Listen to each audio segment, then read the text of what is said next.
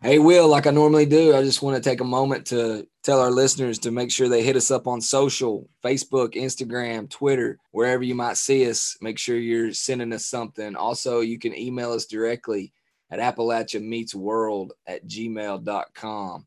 If you get a moment, shoot us a line, give us some feedback. Yeah, and wherever you listen to the podcast, make sure you subscribe to Appalachian Meets World. It just helps our podcast, but it also helps you know when we're releasing a new episode.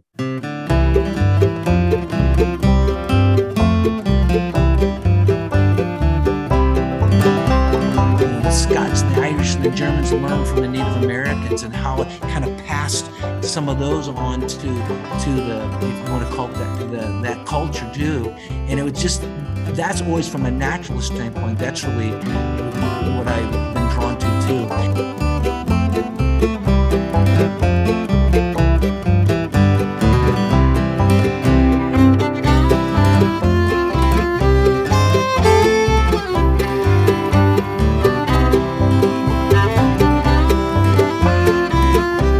Appalachia Meets World, podcast about place and perspective, but always Appalachia. And don't forget, Will, tonight's episode is powered by SOAR. Shaping our Appalachian region. If you're an entrepreneur out there, especially in Eastern Kentucky, check them out. Appalachia Meets World. We're back. It's Will. And Neil, what's up, brother? What's going on? Just enjoying Appalachian life this time of year. Appalachian Live. We talked last week about the birds chirping. They're they're starting to chirp a whole lot more. You know what else is out? What's that? Along with the birds, skunks. the skunks find you again? The skunks, I think you know, sprayed my dog not too long ago. We're still trying to recover from that. But every morning when I'm out with him, I smell them. I don't know if it's mating season or what, but they're out. Is there a skunk mating season? That's probably a great question. That's a good question for Siri. Hey Siri, is there a skunk mating season? Oh, whoops. Siri just popped up. Skunks are mammals in the family Mephitidae. They are known for their ability to spray a liquid with a strong, unpleasant scent from their anal glands. All right, glands. Siri. That's Yeah, enough. it's way too much. Anyway, yeah, I'd rather hear the birds chirping than the skunk smelling. You know, I saw something on my news feed uh, recently. I, I know you had boys, but you know the American Girl dolls. Oh yeah, yeah, American Girl dolls ha- have these historical dolls, yeah. and they they've often been from the 1800s, from the Victorian era, just way back. You know, even from the early 1900s. But they just released a historical doll from the 90s. Calling it historical from 1999, it feels like yesterday for me. Yeah, the, the 90s. making me really old. I know, but really it was like 30 years ago, 25, 30 years ago. So these two dolls, they have things like the Tamagotchi. I don't know if you remember those. They have an inflatable couch, a Pizza Hut bucket coupon. Remember those? When I think of pizza, Hut, I think of the cups. They, they used to have these bucket coupons every time you bought a pizza, but uh Hmm. but also desktop computers with these huge CD-ROMs with dial-up modem noises. There's dogs are called Blossom and Buffy. They like the Spice Girls and grunge, skateboarding. It's just like nostalgia, but like it's weird to me because it seems like a lot of those things are coming back now, and it's trendy to be a, a 90s child. Yeah, I guess I guess that's part of part of aging. Will I, Nineties is old. I guess so. But enough about Yeah. American girls. you got any app news? Because I'm sure that uh, the American Girl dolls did not fall under the app news category. Yeah, that was definitely not app news. I do have some app news. I have a lot of app news today. I'm going to run through it pretty quickly. That works for you. Yeah, sure. Go ahead. So, you know, we mentioned SOAR a lot, shaping our Appalachia region. They got a few things going on this month and next. Uh, they have a grant workshop coming up March 9th and 10th uh, to help communities better apply for grants and secure funding. It's in Morehead, Kentucky at Morehead State University, March 9th and 10th from 9 a.m. to 4 p.m. if you're looking to write grants, it's really a good workshop for Eastern Kentucky communities. So check that out. Also, you know, they won some funding in regards to internet capacity, but they're having a free webinar. It's called Better Internet, free webinar, webinar for the 54 Appalachian communities on Tuesday, next week, March 7th at 10 a.m. It's for local governments, community leaders, community organizations, and internet providers, or any interested citizen that is interested in internet and what is coming to Eastern Kentucky. So you can check both of those out at soar-ky.org. Just go to their website and search for those two things. And the last thing from SOAR, they're having their first ever Eastern Kentucky gala, like we do on this podcast to celebrate Appalachia. It's the first one ever. ever. It's on April 29th at the at the Mountain Arts Center in Prestonsburg, Kentucky. Just wanted to mention that you can register for all of these on their website, soar-ky.org. SOAR is a great resource for anybody in, in Appalachia, especially those of us in Eastern Kentucky. So uh, I hope you guys will visit their website and check that out. I wanted to mention because he was on our show, Ted Olson, who is a Grammy Award winner for his work in music, especially in regards to bluegrass music. But he just wrote a piece in the conversation. You can see it at theconversation.com. You can search for Ted Olson. But today, March 3rd, is Doc Watson's 100th birthday. And so he wrote an article in regards to Doc Watson, who was born in Stony Fork, North Carolina, Appalachia part of North Carolina, fellow Appalachian. He wrote a good article on his historical significance and how significant he is today. So check that out. Also, uh, the William King Museum of Art in Abingdon, Virginia, from now and from now until April 2nd, they have a curated exhibit called Black History in Appalachia and Beyond. It's curated by Emily Jordan. Again, it's at the William King Museum of Art in Abingdon, Virginia. And it really shows how Appalachia has influenced Black artists throughout history and even today in contemporary art. You can check that out at the William King Museum of Art website um, and it's now through April 2nd. Another thing I wanted to mention I know we had him on the show, Dr. Nathan Vanderford with the Action Program. Uh, if you don't remember that, it's the Appalachian Career Training and Oncology Program to help combat the high rates of cancer that we have in the Appalachia region, especially in Central Appalachia. I just wanted to mention that program again because applications are due Friday, April the 7th, they're now seeking undergraduates for the program. It's a really cool program for anybody in Eastern Kentucky or Central Appalachia that's interested in oncology or a career in cancer research. Two last items that I have. I know this is a lot, but um, yeah, I mean, you're killing the app news. Yeah, I love it. This one is really a cool and exciting thing that Berea College is doing. It's a special admissions initiative from Berea College in a response to the flooding in Eastern Kentucky.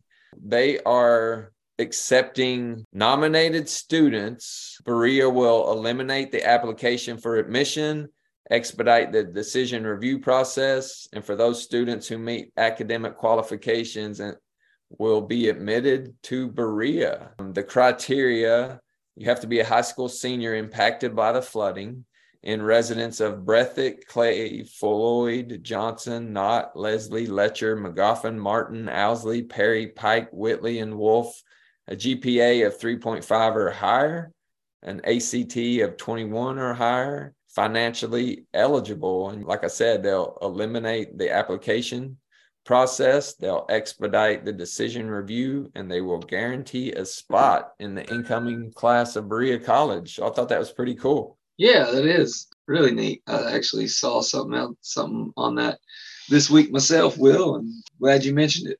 The last item that I have, I know we mentioned this last week, but it's the Voices of Appalachian Play Festival in Greenbrier Valley Theater I think last week we said it was in February. Well, it's in March, March 24th and 25th. I wanted to mention it because it really focuses on Appalachian voices. So it's 15 Appalachian voices that applied to be a part of this festival.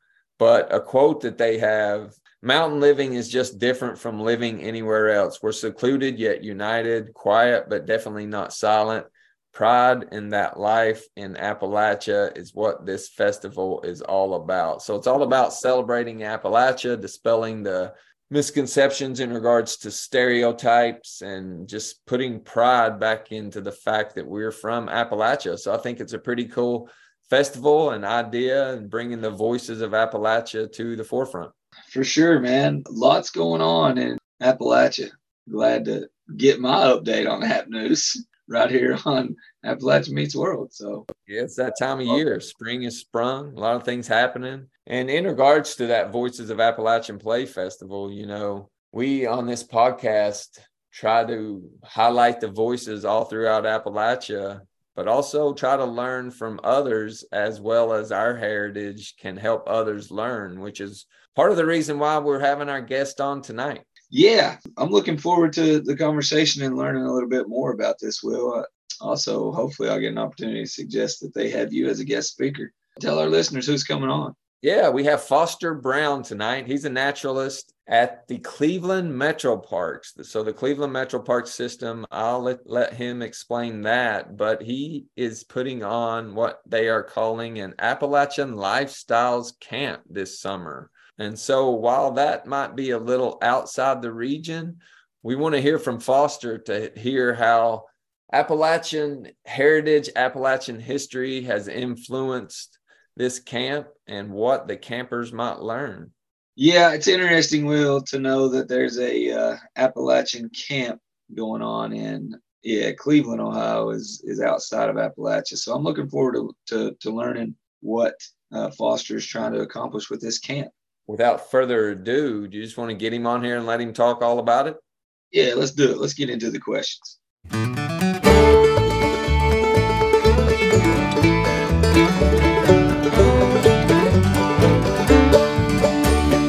You are here, I am here, we're all here together. Friends and neighbors gather close like birds of the same feather. Whether you are old or young, your hair is salt and pepper. Clap your hands, join in the fun, let's make our lives much better. Put on a smile, stay a while, loosen up your shoes. Let down your hair, toss off your cares, let's sing a song or two. On today's episode, we have a guest from Northeast Ohio. It's Foster Brown. He's originally from North Manchester, Indiana, where he grew up on an 80 acre dairy farm. He is now a naturalist and a historical interpreter for the Cleveland Metro Parks, where he has been since 1996. As a naturalist, he combines the arts with interpretation in presenting award winning music, storytelling, and characterizations to folks of Northeast Ohio. I, I, mentioned his, his storytelling through song. You can find a lot of his music at fostercbrown.com. So, Foster, we want to thank you for being a part of our show. Thanks for taking the time. Oh, you're welcome. It's great to be here. It's it's wonderful. Yeah, I I've been a naturalist and historical interpreter for many years, as you had mentioned, and I I'm currently at Brecksville Nature Center serving as a uh, naturalist. So love my job with Cleveland Metro Parks. It's a great place to work we have to ask you an important question that we ask all our guests. Neil and I, our family, we're big on history, as most Appalachians are, big on traditions. One of the traditions we have, we have appetizers at the holidays. We usually have this big, ginormous spread of appetizers, bigger than the actual meal. So we wanted to ask you, do you have a favorite appetizer or just holiday dish? Oh my gracious. Oh, that's That's a good question. I'm not sure. I, I would think anything with fruit, you know, I'm a, just a fruit kind of guy. So I can't think of anything right offhand, but it's. Oh, do you have a favorite fruit? Yeah, I do. I, I love blueberries and I like raspberries nice. and anything with melon. I love melon. A little ice cream underneath them, Foster. I don't know. Oh, sure. I anything in a pie. You know, if it's a pie, I, I just like it. Now I don't know if that's an appetizer, but I'll make it into an appetizer. Oh yeah, definitely. Sometimes we start with that first. No big Yeah. deal. I'll tell you, Foster, do you ever freeze blueberries? It's the way to go. Yeah, we do. We've got a blueberry patch right down a farmer down down the road from me. And uh, we used to living in Indiana, we go up into Michigan and and we go collect some. So we we've been all over getting blueberries, and I've been up in Minnesota and different places and picking wild blueberries as well. So Nice, nice. Really, why we wanted to have you on the show, Neil and I came across the Appalachian Lifestyles Camp that you're having at the Brecksville Res- Reservation of the Cleveland Metro Parks. It's on July 19th through 21st. And we saw that, and you're having it in Northeast Ohio, obviously kind of outside of the Appalachian region. And we were just kind of curious, and we wanted to have you on the show to talk a little bit about your background and what you do, but specifically about the lifestyles camp. But before we do that, can you just tell our listeners? I know a lot of our listeners don't understand the Cleveland area, the Cleveland region. Can you just let them know about the metro parks in general, what they are? And kind of the significance they have to Northeast Ohio. I know they're about 100 years old. Yes, sir. Yeah, it is. It is a, a park system that really encircles. It's called the Emerald Necklace.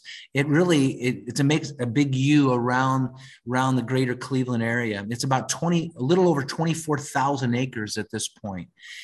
The land is stationed within along the rivers and creeks and and other areas as well. There's some inner city or some city parks um, reservations, we call them, and, and some along the Lake Erie as well. So we, it has been around for yeah, hundred years. It's it's it's tax. It's it's levied by a tax and or it's um, supported, excuse me, by a levy, and and it's it's just well received over over the hundred years by the public.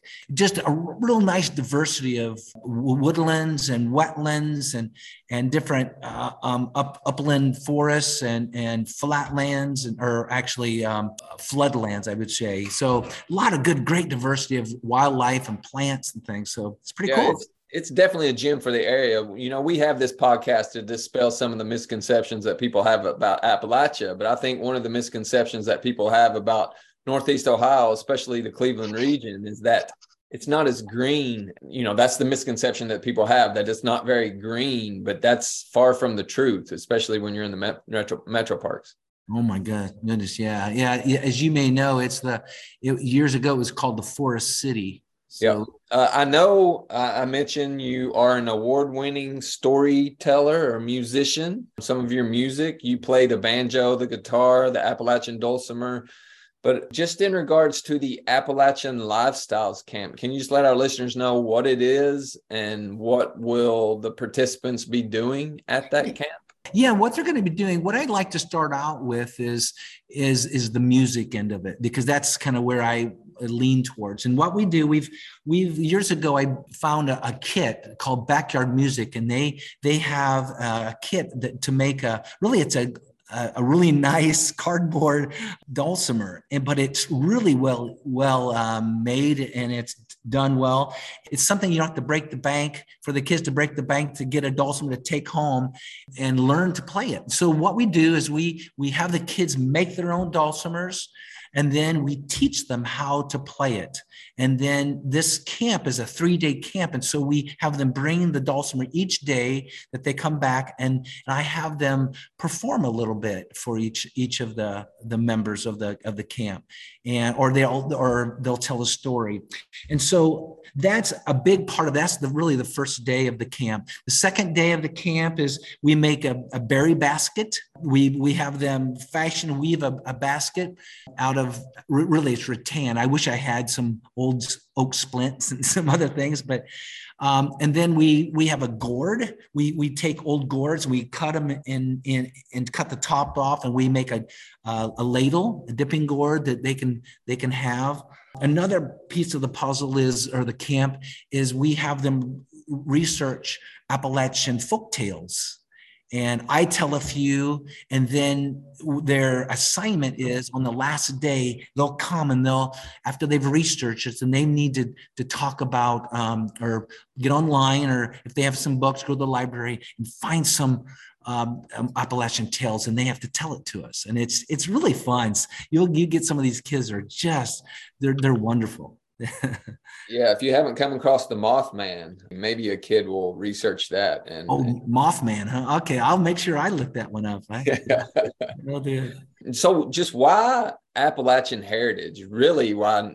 Main question that me and Neil had: Why in Northeast Ohio? I guess why do you or the Cleveland Metro Parks feel it's important to teach the heritage of Appalachia? Well, I, I think the part part of the one of our core missions of Cleveland Metro Parks is is really diversity, and it has a lot to do with how the people who have who moved here during the the um, industrial revolution back in the you know the turn of the century 1900 and, and then during the uh, Great Depression, and there's lots of people who began to move African Americans and Irish and Scotch and, and and Germans and you name it. It began to move up to the north, and they came to work in in Cleveland, the greater Cleveland area. And when they came, obviously, as you everyone knows, probably listening to this podcast, is is they brought their culture, they brought their ethics, they brought their hard work ethics and their and their food and their traditional arts and that has been infused into really the midwest into our culture whether it's greater cleveland or, or, or whether it's indiana or wherever else they've they've migrated to so it's kind of cool yeah, I'm glad you mentioned that because the the diversity because you know the Appalachian region as it's uh, proclaimed by the eight the Appalachian Regional Commission it, it, consists of 13 states, 423 counties. It's an incredibly diverse region, rich in history and tradition. You know, not all sub regions are the same. I hope that's part of what you'll be uh, letting the campers know. There's great history, like you mentioned the Greeks, the Germans, the Italians, the African Americans, the Irish, the Native Americans yeah. that have, you know, placed on the heritage and history of the region but it's also a very naturally biodiverse region it's we've had an episode uh, on being the salamander capital of the world. I don't know mm. if you're familiar with that in the Appalachian Mountains, but also, you know, like you mentioned, the myths, the folklores, uh, the canning, the quilting, the uh, obviously we're synonymous for steel, for logging, for coal. A lot of things that are, are you know historically relevant to the region. A lot of things that Neil and I learned from having this podcast, like the Battle of Blair Mountain, one of the largest labor uprisings in U.S. history happened here.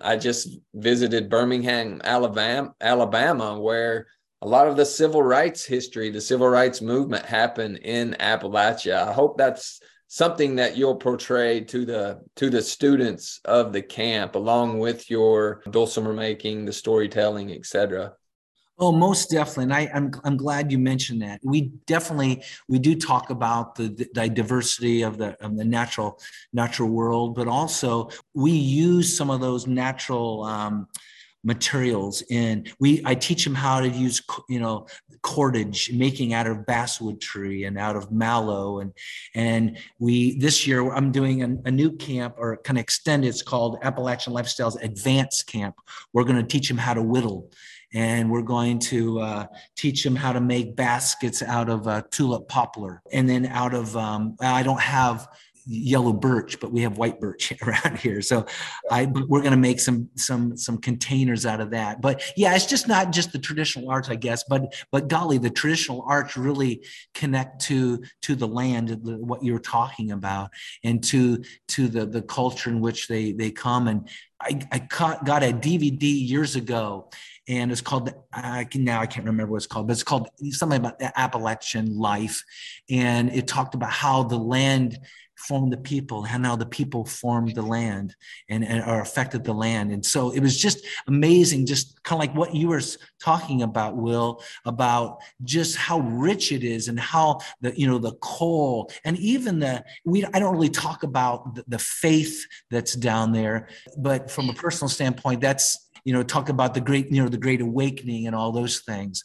But um, but yeah, just the wildflowers and, and the ginseng and and some of the things that you know are connecting with. And you know, I I learned a lot um, through the years through what, what was you know the Foxfire books, and yeah. just those are just awesome, and just really goes into detail about um, how the influences, how they they influenced um, really the northern culture as they they came up, and I think that's.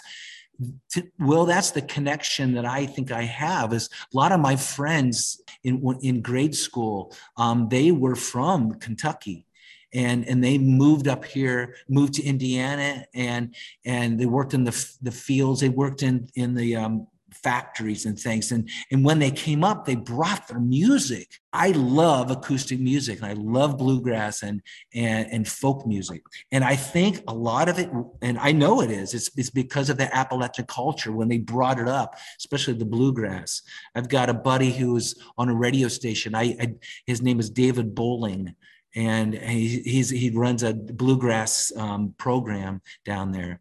And i and i that's all i know. Yeah. but if anybody knows david bowling um, uh, he he he was uh, he played with larry sparks and he he played with a lot of the big names when he was in high school and, and beyond played a upright bass. But it was him and a lot of other people who really influenced um, me in, into that that music yeah but very cool. I think it's important to let your campers know, you know, people when they think about the region, they think of mining, they think of logging, they think of steel as far as exports. But our be- best export uh, that we've always had are the people. You know, often referred to as the best part of the region are the people, with reference, as you mentioned, to the humble and strong character that we have in the region. So I hope hope you'll let your campers know just about that part of the region. Oh yes, sir. Yeah, I, I sure do, and I, I think that right, kind of like what we were talking about you know, before we we went, went on the podcast is just kind of dispelling some of those stereotypes and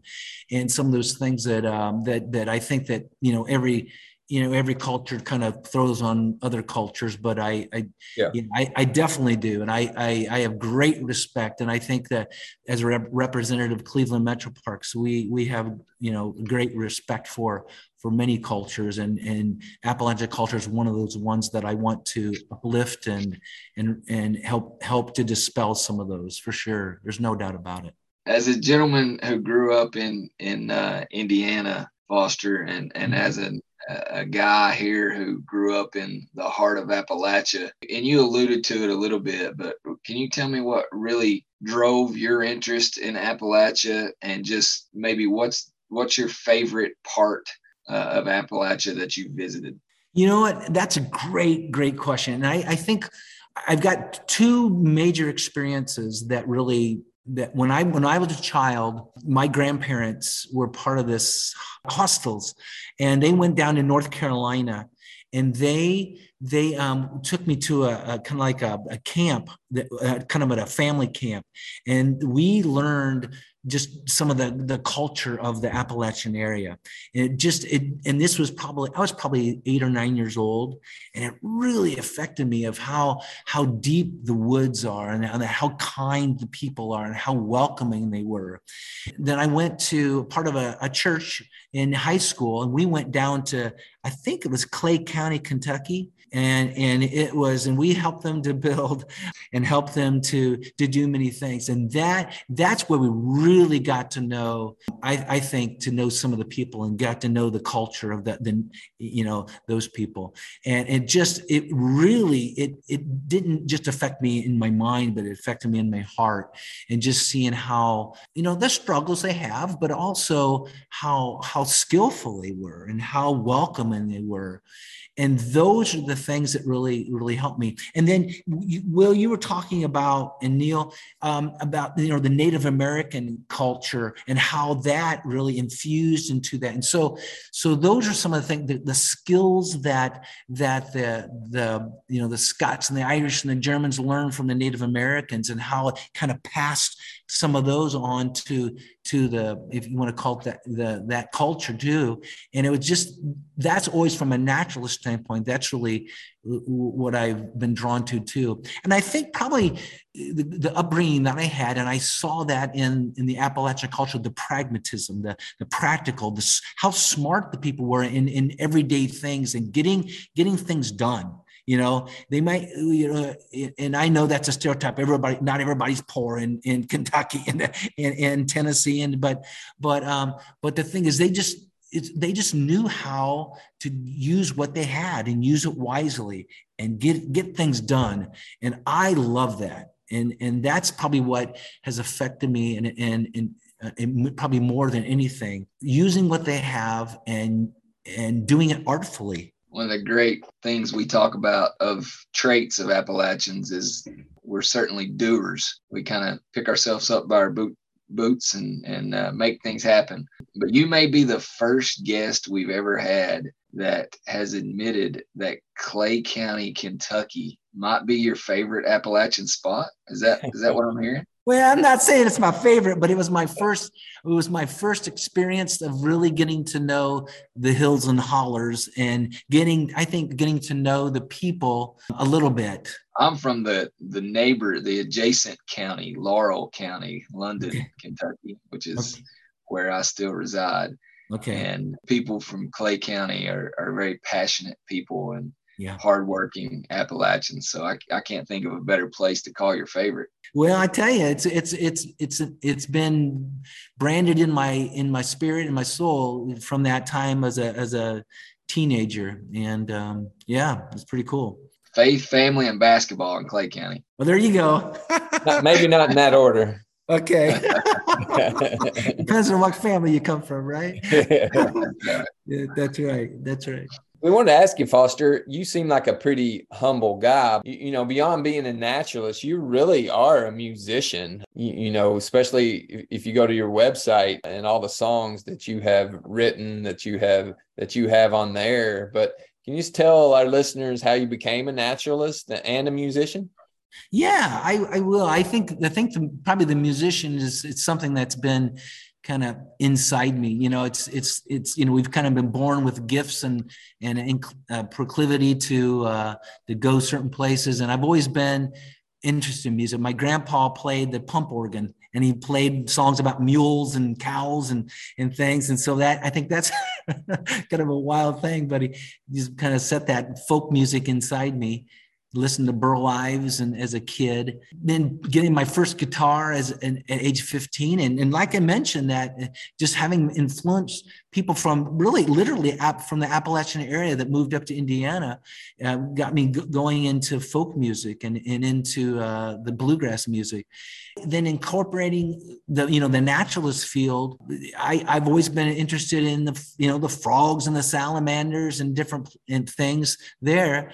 I, I in the trees. And so i just started writing songs about it. And then with when i came to cleveland metro parks i started doing research on the canals and and and, and the people that influence cleveland metro parks and where we get some of our names of our parks and just writing songs about that. And it just i just wanted to i just wanted to educate people. So writing songs and doing things i can't say i'm a, a fantastic musician. I just have a passion for it. And and uh, seems like people have enjoyed it through the years. And i'm just going to keep going going because that's what's inside me and it's got to get out. Yeah that's great. I know you traveled around. You played a had a lot of children's events even in regards to your songs I sure do. Yeah, I, a lot of some of the nature centers. I go up into Michigan. I've been to New York. I've been to California. I've been to different places, but I've never been to Kentucky yet. So maybe, maybe Neil, you can help me get get out there. but uh, absolutely. But I but, could use a good storyteller at my house every night. Put your kids to bed, right? yeah, exactly. Exactly. I know a few lullabies too, so there you go. Now, one what's kind of cool too is is that I it's kind of you might think it's kind of odd, but all the way up, I went to school in Wisconsin, all the way up on Lake Superior, and believe it or not, one of the semesters, a short semester that we had up there, we made Appalachian dulcimers and it was part of the music music culture up there the music classes. And and they in that they introduced me and i was 19 years old and they introduced me more to some of the appalachian music and the instrumentals and the fiddle tunes and, and things. So it just all along step by step year by year it just like something was added to my my life that really helped me to unveil more of the the cool things about about where you all grew up. You know, it's kind of cool. One question that we always ask every guest that we have on Foster is is uh, always interesting for me to hear, just to get different perspectives. But what, what's the first thing that comes to mind when you hear the word Appalachia?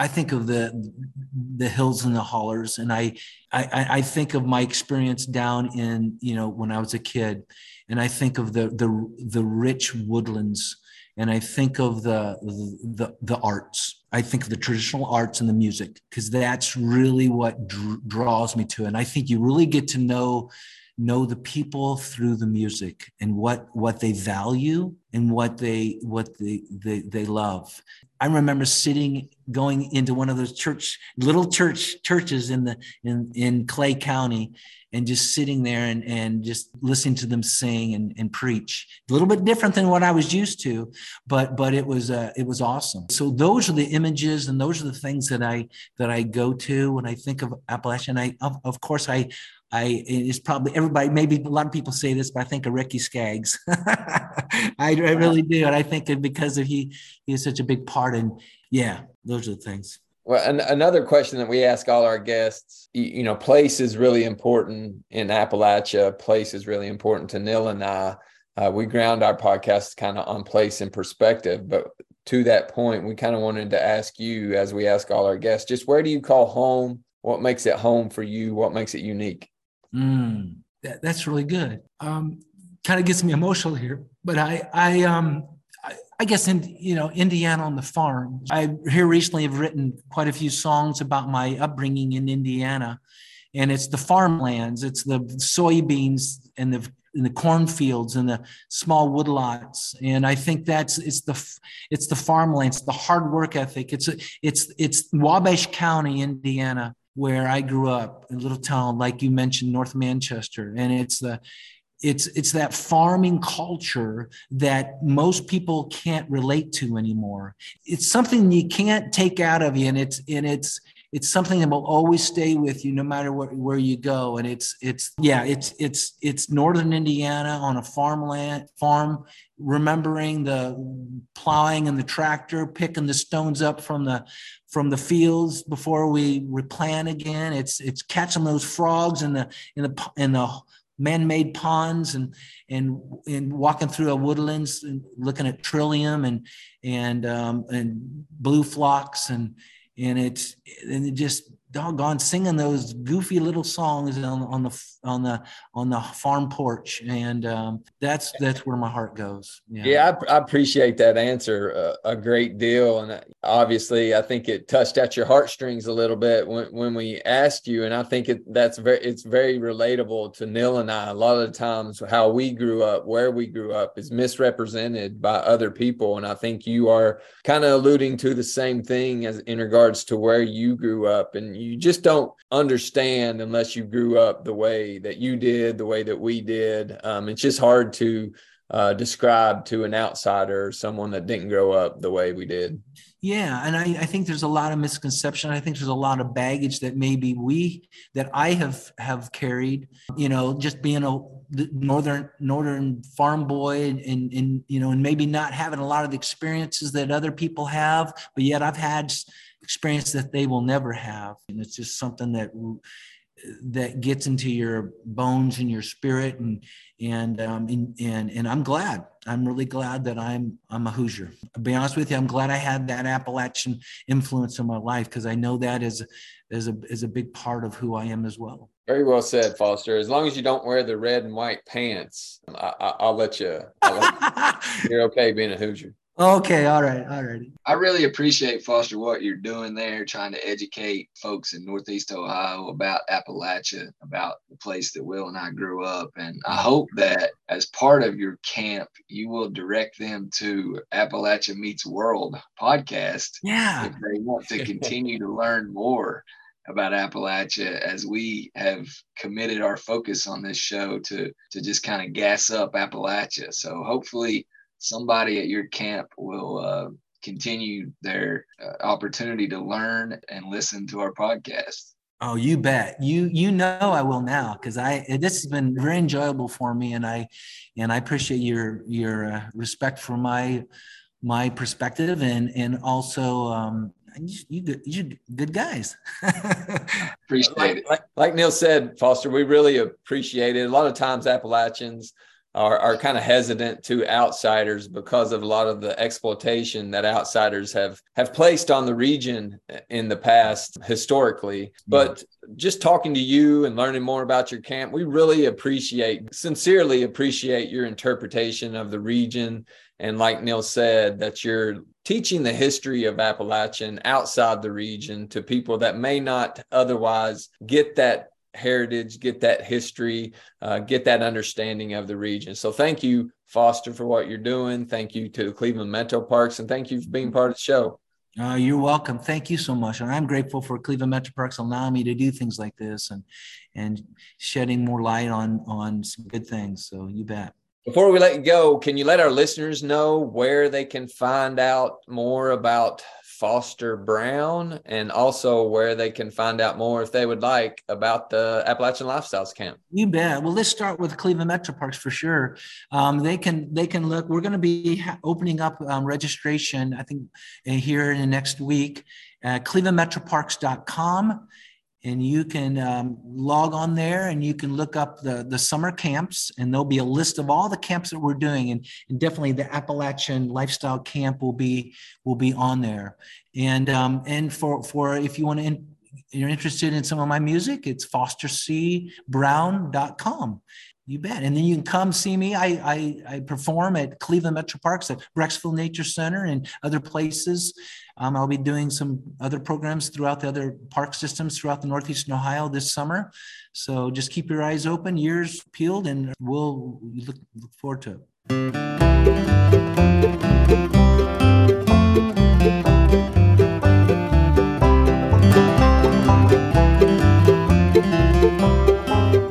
Well, Will, uh, if I'm available, I may come up to the Appalachian camp. Sounds like, uh, you know, just being Appalachian doesn't mean that I know everything about Appalachia. So I like what Foster's doing, educating people and uh, talking about our heritage. So should be should be fun.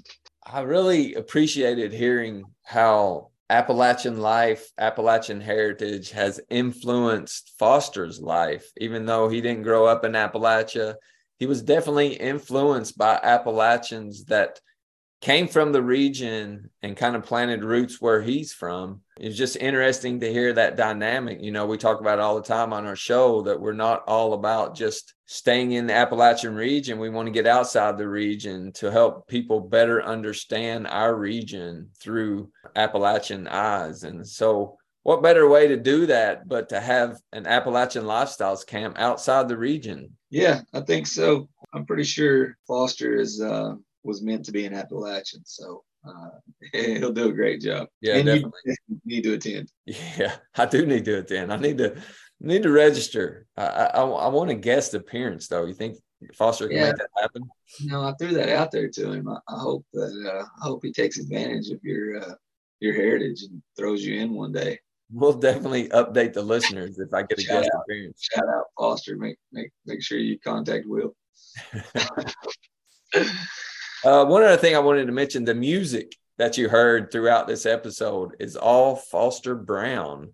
So that's music that he has written, produced. He has a CD, but I think he also plays it at several occurrences or several locations throughout the Metro Park system. Great musician as well. So, Will, I did have a uh, Appalachian Business of the Week I wanted to highlight. Yeah, definitely. I wanted to ask you about that. So, can we hear it?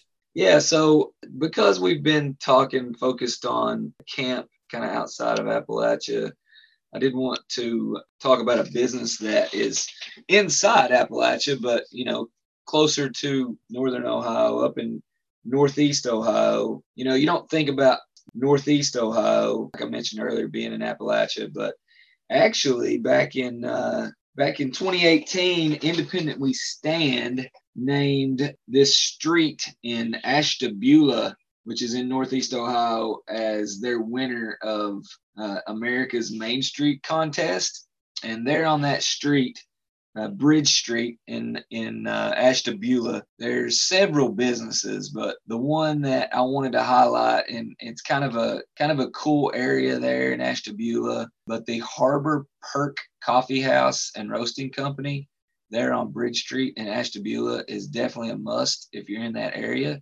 Go by and check them out. Grab a coffee, sit down, enjoy conversation with good people uh, on one of America's most famous streets. So, uh, small business there, Harbor Perk Coffee House and Roasting Company. You can also visit them on Facebook, check them out on there as well. Uh, but if you're in that area of Appalachia, uh, it's a must must see. Yeah, definitely. I, I've actually been there. It's a really Oh. cool historic street that this community has really revitalized. A group of con- concerned citizens at the time got together with this idea of attracting people back to this part of Ashtabula, and they've done an incredible job with this street that they reference as Bridge Street. And just in reference to that, so Ashtabula, Ohio is known for their covered bridges. They have more covered bridges they even than anywhere in the U.S.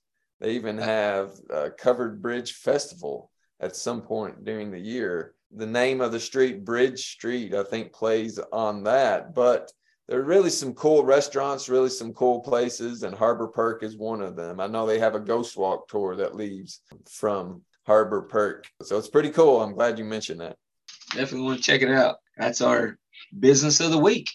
After this episode of hearing from Foster, hearing everything that he's doing with the Cleveland Metro Parks, his interest in Appalachian heritage and how it has influenced his life, I guess we can end it like we usually do. Till next time, Neil. Peace. Won't you come down to the still, still water? Dip your